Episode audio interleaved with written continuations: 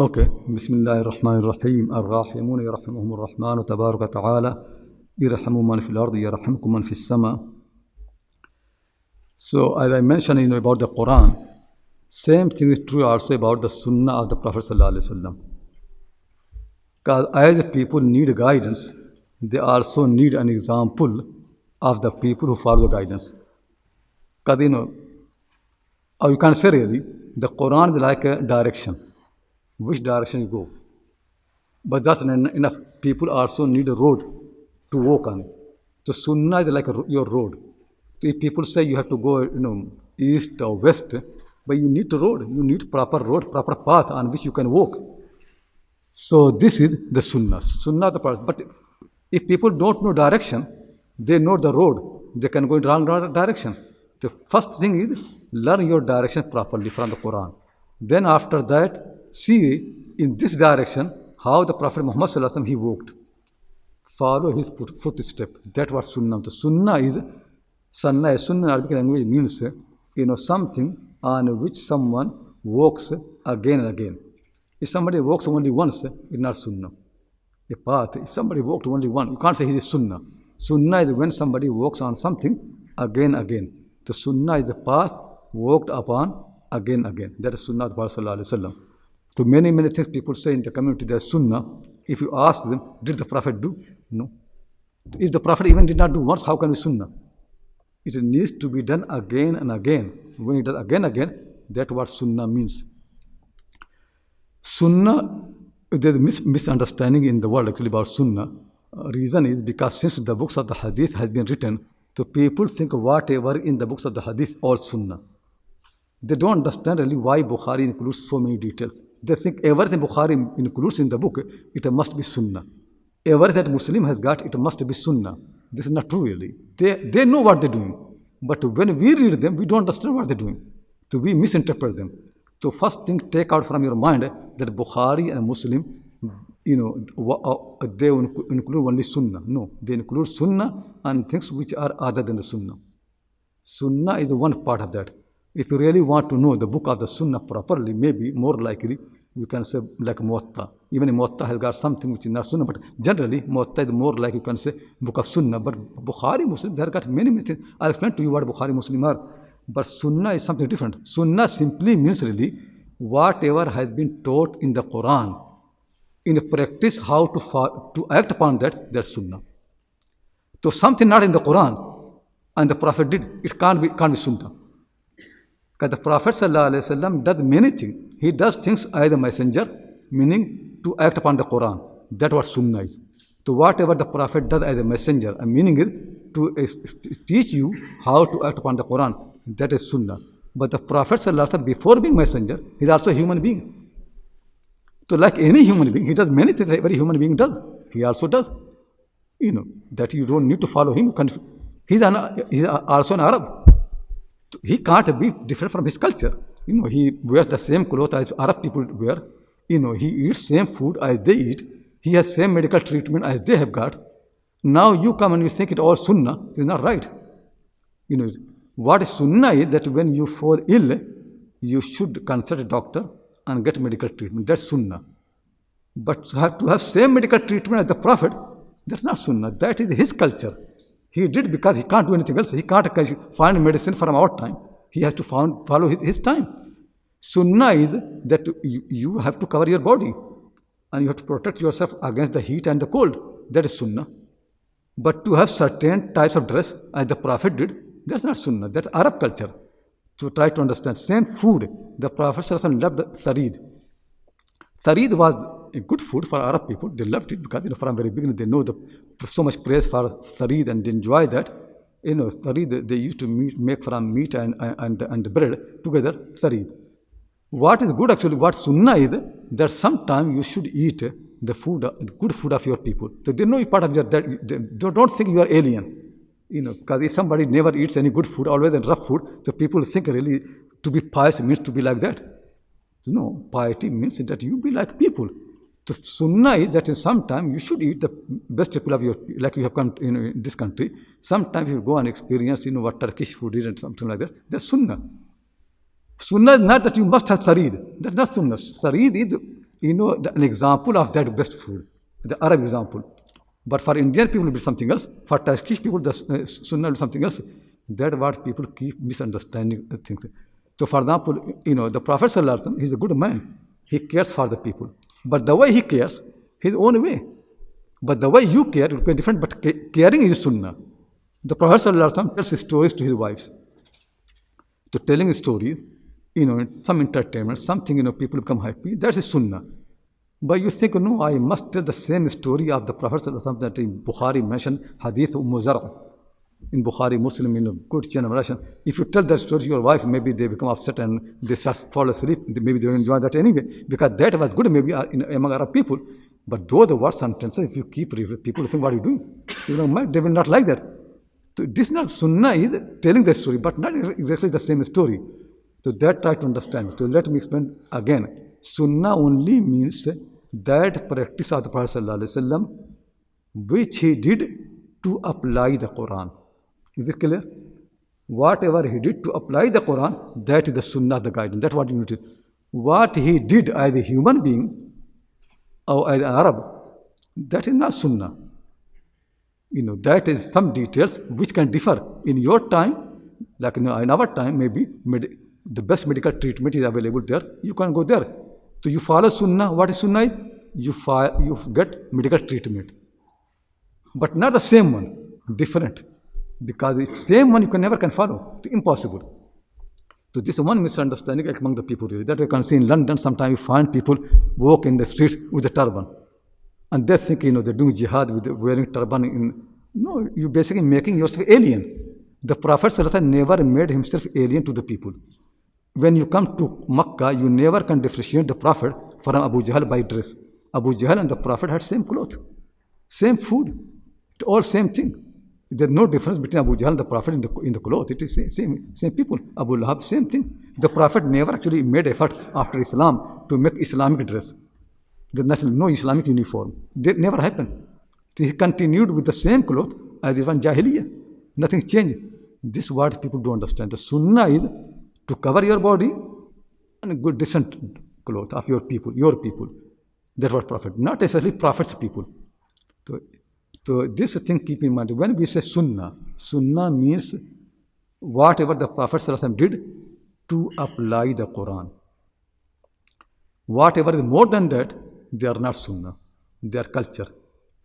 Culture as long as does not contradict the Sunnah is fine. If contradicts, their culture needs to be changed. Every people have a culture. You know, when Muslims came to Afghanistan, Afghan clothes became Islamic clothes because Islamic Afghani, Afghani dress you know, fulfills all the purpose. It covers the body, it also protects, it's a decent cloth. Fine. Indian people, their own, to wear like Western people, their, their own cloth, it is Islamic clothes, as long as it covers the body, fine. To think really that it must be kurta pajama like I'm doing, not, not right. Because this actually never has been that. It is Indian cloth. Indian people have developed. Nothing to do with the Prophet. To, to think it is sunnah is not right. To think top, topi hat is sunnah is not right. Arabs actually don't even have word for that. In Arabic language, there is no single word for, for topi. Qalan Suwai, the word borrowed from some other language. They don't have their own word. It is such a rich language. If they have a dress, why they don't have a word? Because it's not their, their, their dress. It is from outside.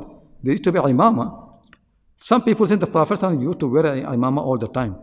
That is a big misunderstanding. No, he did not wear. He only wear the imama when a delegation came, when he wants to make more effort to welcome people to they can see him making effort. But generally in the prayers at home, meeting the people, his own people, no, no imam at all. Hardly you can find imam anywhere. Some people all the time imam, and somebody in my mosque in Oxford, you know, shirt and trouser. They don't fit the imam. But he has in mind imam sunnah. He comes in the shirt and trouser, but with imam. Imama does not go with that. Imama can go with Arab cloth, but does not fit with, the, with trouser and shirt. But that's what, because mind is Imama is sunnah. He will, maybe he get reward because sometimes people have misunderstanding. Allah ta'ala still give the reward because at least they're making effort. But ulama need to teach them. So this is another matter. Sometimes people do something because they love the Prophet sallallahu even they follow him in a small things. Those things which are not sunnah, maybe they can get reward. But if they corrupt and they think it is sunnah and they teach everybody, then they will get sin. But if somebody loves a tharid because the Prophet loved, yeah, maybe he can get, get reward because he loves the Prophet. But if we start teaching that, then it will be mistake. Because then he corrupted the religion. He should not do that. So if you do individually, personally something of those things which are not sunnah, you know, on your own, maybe you get reward. But if you start teaching that, there will be corruption. Not something actually what I say. If you read Bukhari and all this book, you can see it clearly. But uh, you know, Imam Shatibi in his book, Al Muwafaqat, he had mentioned these two points very clearly, two types of sunnah. And then more clearly done by Waliullah Dehlvi in his book, Hujjatullah al-Baligha, where he said, sunnah, he mentions Ulumun Nabi sallallahu alayhi wa sallam, you know, the sciences of the Prophet sallallahu alayhi wa sallam, in which he said, sunnah are two types, sunnatul huda and sunnatul ada, sunnah of the guidance and sunnah of the culture.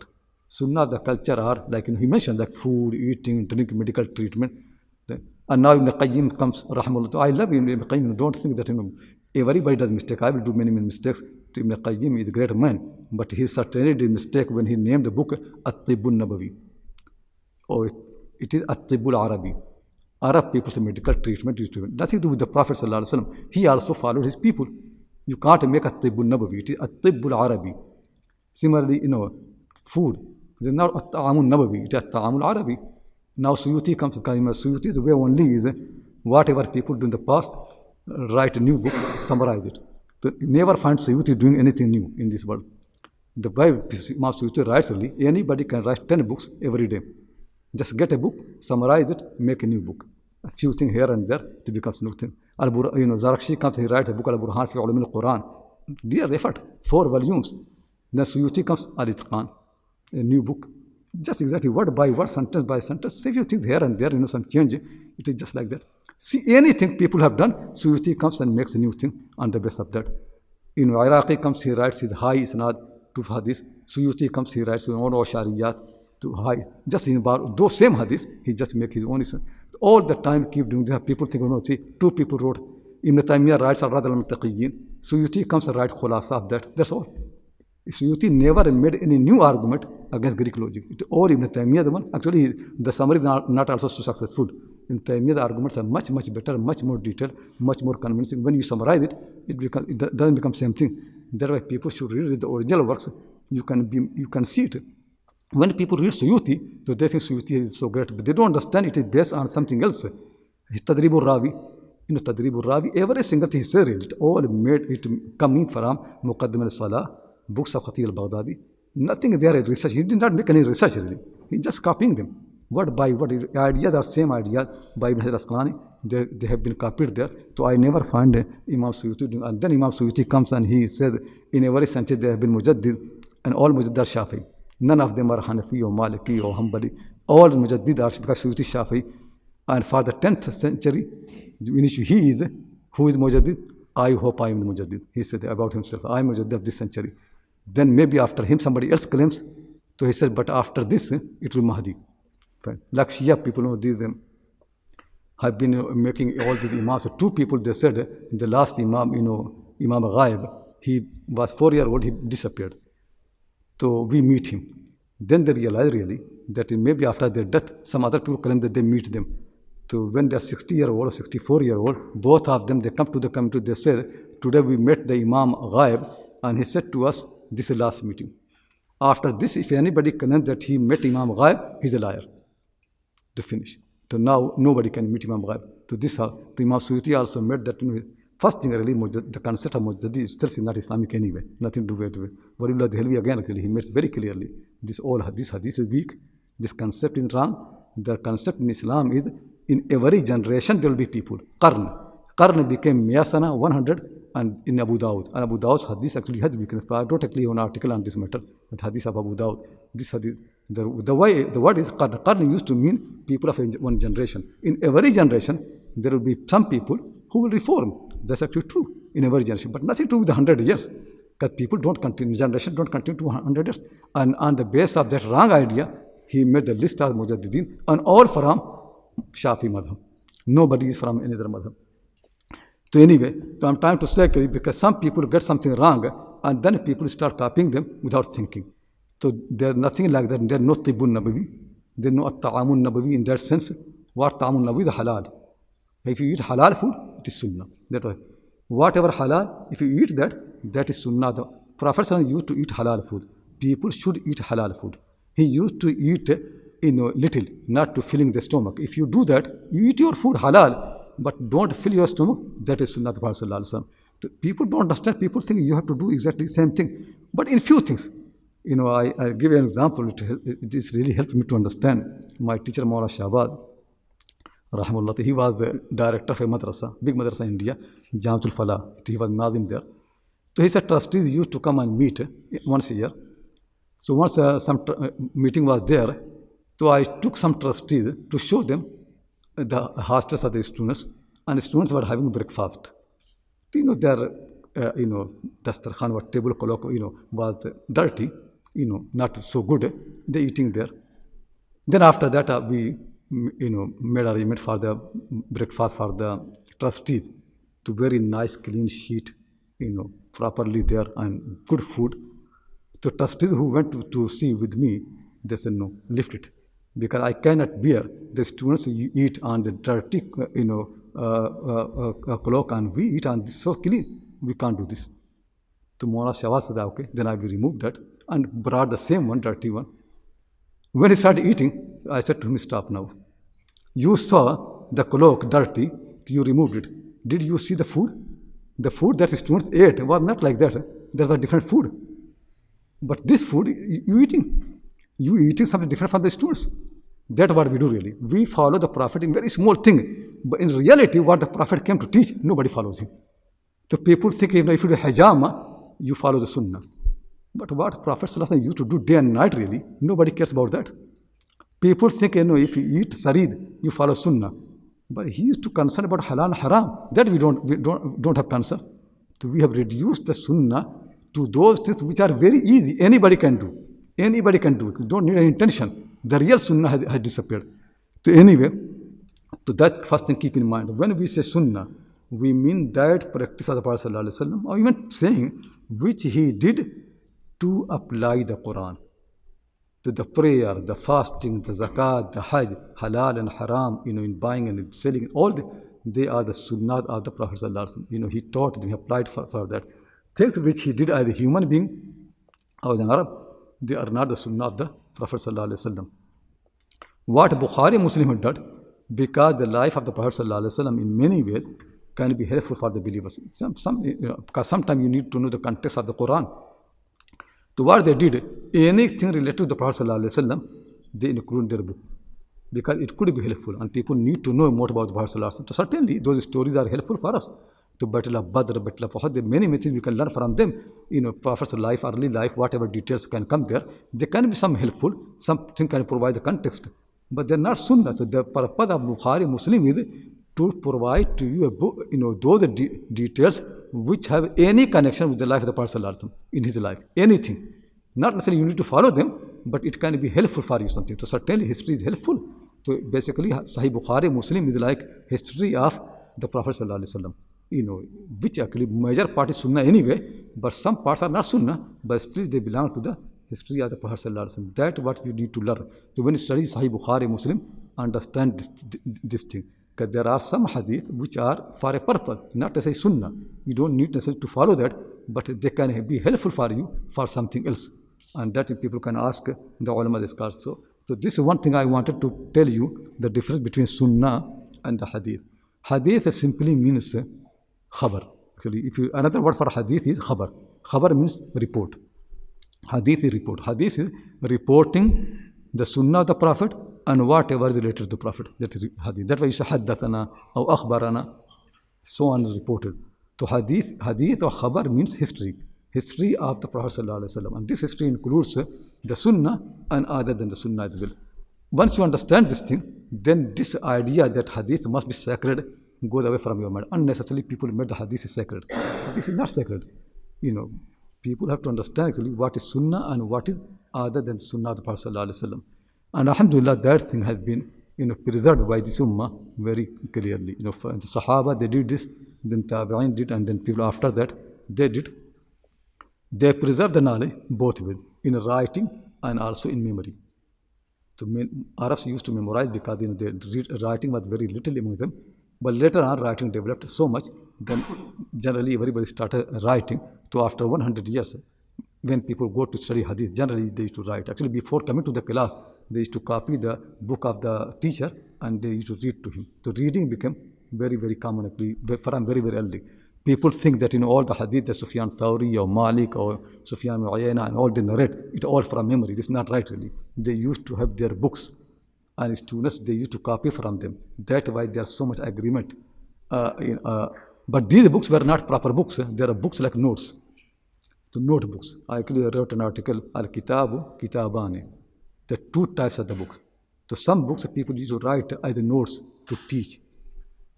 There, there. And some books used to be proper book with argument, you know, proper beginning and end and all those things.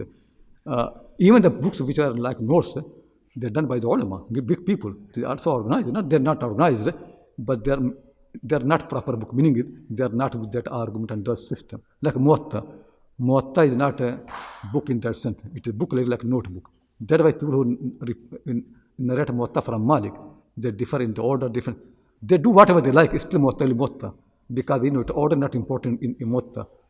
But books like Sibawayh's al-Kitab, or Imam Bukhari, Sahih Bukhari, or Muslim, Sahih Muslim, they are proper book written you know with that intention they have order they have tartib you know eh, eh, and it follows that if you if you take out things out of the context it will have no meaning really it really matters where bukhari includes the hadith a hadith which has got 10 information and bukhari only used for 5 information and he lists other 5 information it could be intentionally he thinks in this hadith other 5 information they are not important it could be actually sometimes it is, it is, it is there so people, this book is proper book.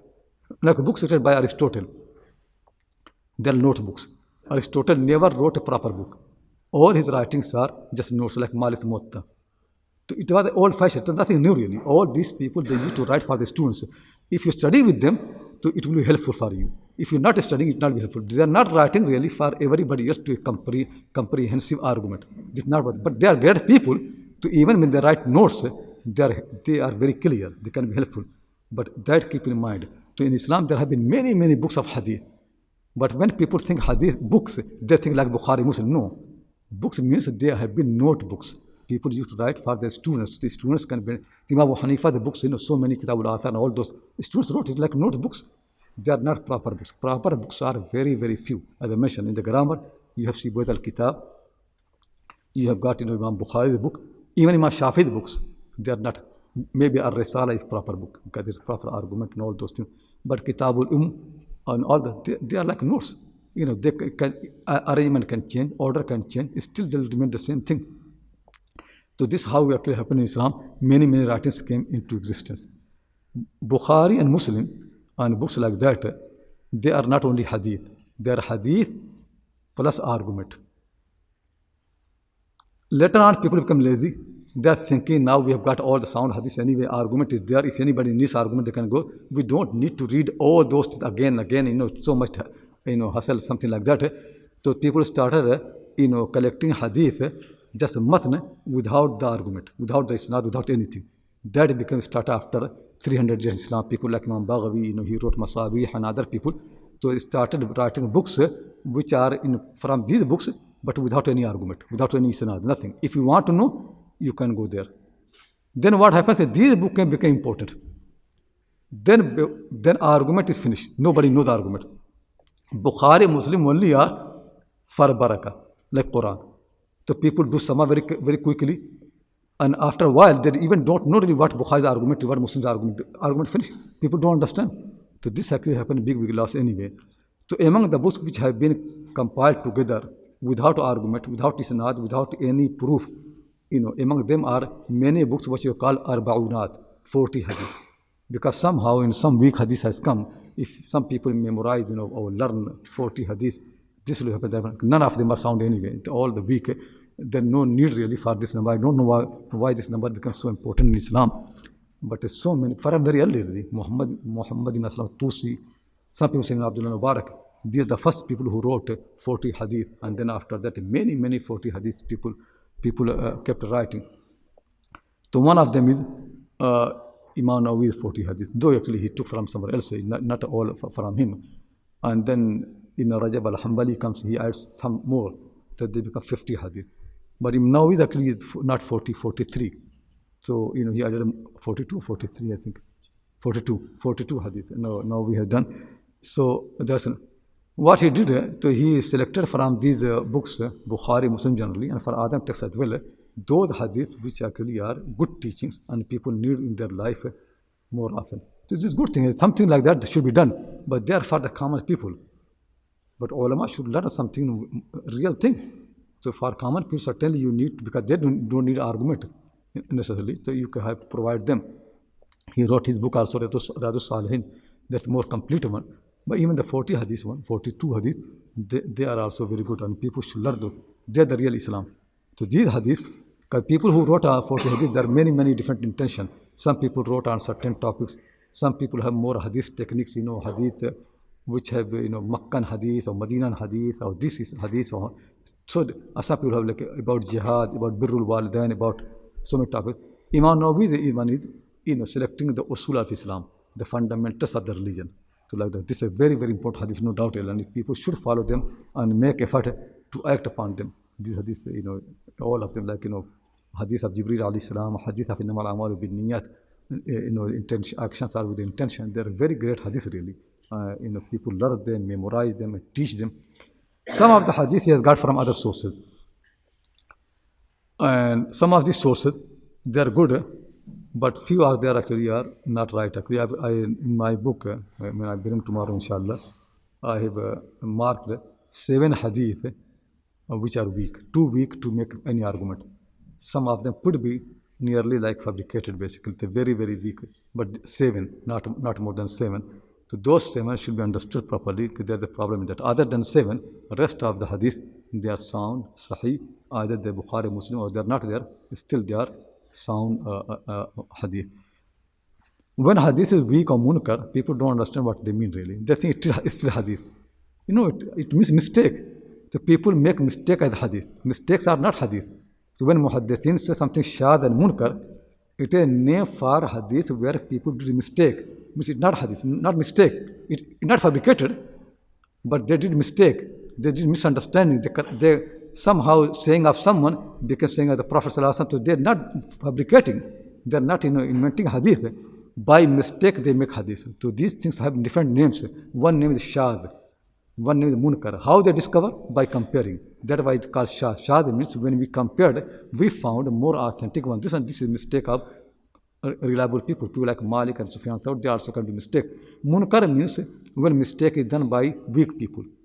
So it has been low and it go, goes against the fundamentals of the religion. So that keep in mind really that you know shad and munkar, these names, they don't mean they are hadith. They are not hadith.